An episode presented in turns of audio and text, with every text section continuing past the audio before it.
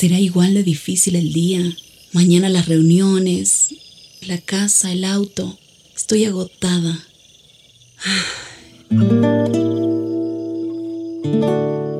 No importa cuántas cosas me hayan angustiado hoy. Me acercaré a Él porque Él tiene descanso para mi alma y mi mente. Cuando mi corazón está tranquilo, puedo escuchar su voz en quietud y confianza. Mi fortaleza está en descansar en Dios. Ven a descansar.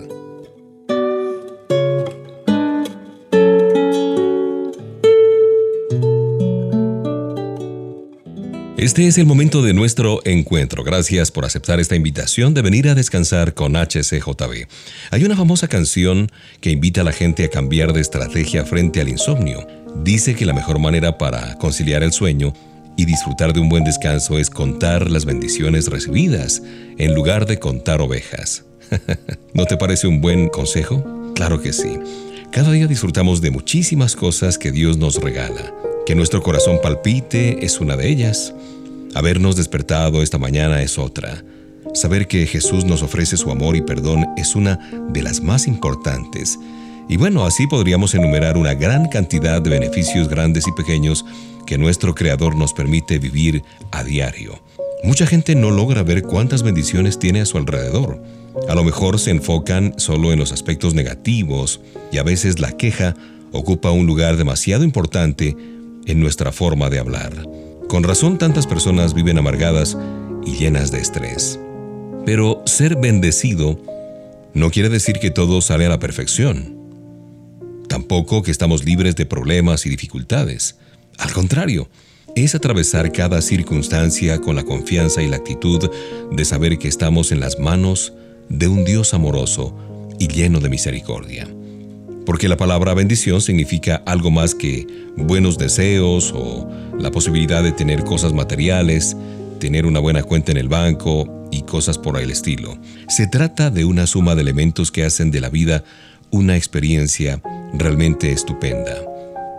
La Biblia está llena de consejos para tomar buenas decisiones que nos permitirán disfrutar de una vida repleta de bendiciones. Nuestro compromiso es leerla y seguir sus enseñanzas. Recuerda lo que dice Efesios 1.3. Demos gracias al Dios y Padre de nuestro Señor Jesucristo por las bendiciones espirituales que Cristo nos trajo del cielo. Un abrazo de Mauricio Patiño Bustos cuando ya suena la música que hace parte de este tiempo.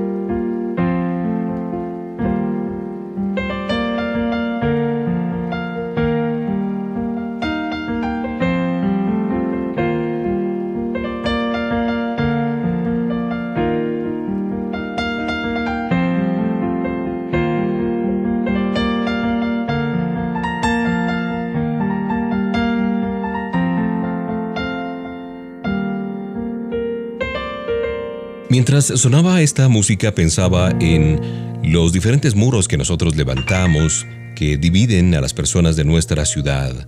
Pensemos qué podríamos hacer para ayudar a quienes están derribados. ¿Tú recuerdas que durante casi 30 años Alemania estuvo dividida en dos? El famoso muro de Berlín separó a familias, amigos, vecinos entre los occidentales y los orientales, los del oeste y los del este, los capitalistas y los socialistas. Eran eh, las maneras de llamar a uno y otro bando. La ambición, el egoísmo y la guerra llevaron a que en 1961 se construyera esa pared de 120 kilómetros de largo y alrededor de 4 metros de alto. El desgaste de un sistema político y la vergüenza que significaba mantener ese muro hicieron que en 1989 se derribara y la nación volviera a reunirse. El mundo entero aplaudió la caída de ese horrible muro, símbolo de la separación. Parientes y amigos celebraron su reencuentro parados sobre aquellos escombros. Hoy en día existen otros muros que también hay que destruir, barreras que separan y no permiten la armonía y la paz para mucha gente. La discriminación, el odio, las guerras, la codicia, el orgullo, la esclavitud, el fanatismo, la desigualdad económica, el racismo, la exclusión social son algunas paredes o muros que dividen y solo causan sufrimiento, tristeza y separación entre las personas. Conocer a Jesús es el primer paso para lograr la paz entre todos nosotros. ¿Cómo dirás tú?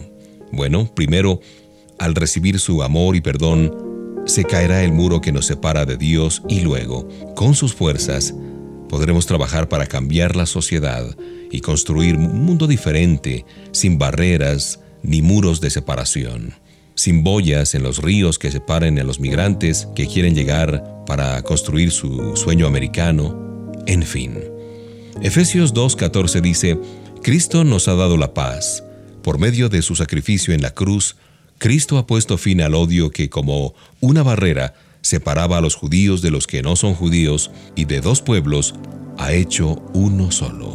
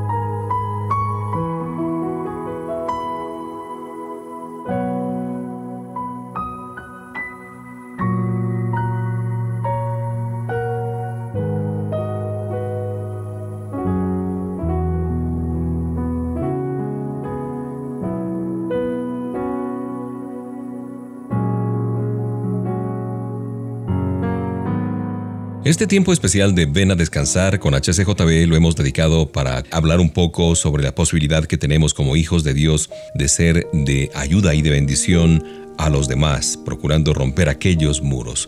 ¿Por qué? Porque cada persona tiene talentos y dones que nos fueron dados por Dios y que nos permiten realizar diversas tareas. Al compartir la misma fe en Jesús y desear que toda la gente conozca su amor, esas capacidades se unen y así se logran resultados mucho más grandes de lo que alguna vez soñamos a nivel individual.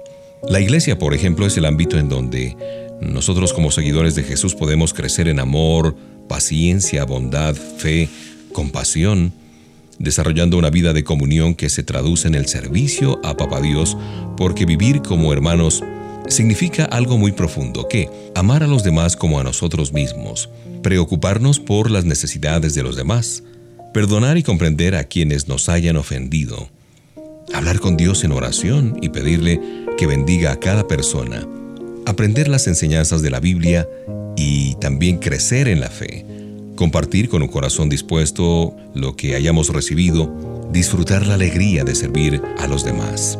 En algunos pasajes la Biblia se refiere a la iglesia como si se tratara de una familia. Bueno, así debería funcionar. Un espacio en el que cada persona sienta la libertad de expresarse, de recibir cariño y contención y alimentarse de la palabra de Dios para crecer en todos los ámbitos de su vida. Sumémonos entonces a la familia de la fe. Celebremos juntos a nuestros hermanos en Cristo Jesús. Efesios 2.19 nos refiere lo siguiente. Por eso, ante Dios ustedes ya no son extranjeros, al contrario, ahora forman parte de su pueblo y tienen todos los derechos, ahora son de la familia de Dios.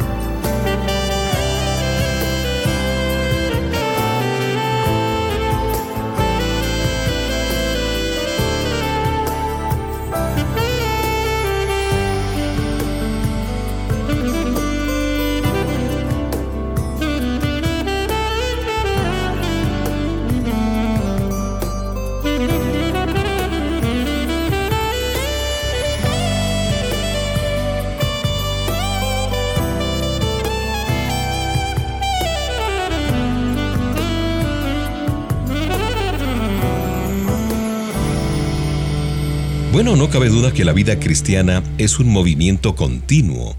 El proceso comienza el día en que decidimos creer en Jesús y vivir como Él quiere. Desde entonces todo empieza a cambiar. Nuestros valores, las prioridades, la manera de administrar nuestro dinero, el manejo de nuestros sentimientos, comenzamos a experimentar una transformación progresiva que se extenderá a lo largo de nuestra vida. Cuando seguimos a Jesús cada día y le permitimos que nos dirija, podremos ver cambios en todo lo que hacemos. Un vocabulario nuevo, las quejas y las malas palabras ya son parte del pasado. Ahora tenemos mucho cuidado de no ofender a los demás e intentamos mejorar nuestro lenguaje, ¿no es cierto? Ese sube y baja emocional, el hablar mal por detrás de las otras personas, la falta de una amistad genuina, el trato indiferente hacia nuestros padres, todo eso ha quedado atrás. Ahora practicamos la sinceridad, la fidelidad, el respeto por los mayores. Son nuevas prioridades. Dios es el número uno de nuestra vida.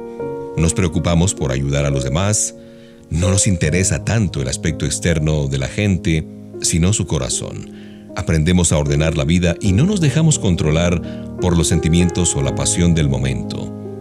Que nuestras palabras y actitudes siempre, siempre reflejen el cambio más importante que Dios ha hecho, ha operado en nuestra vida. Perdonar nuestros pecados y darnos una vida nueva, llena de bendición y de gozo. Efesios 4, 23 y 24 dice, Ustedes deben cambiar completamente su manera de pensar y ser honestos y santos de verdad, como corresponde a personas que Dios ha vuelto a crear para ser como Él. ¿Estás dispuesto a vivir ese cambio?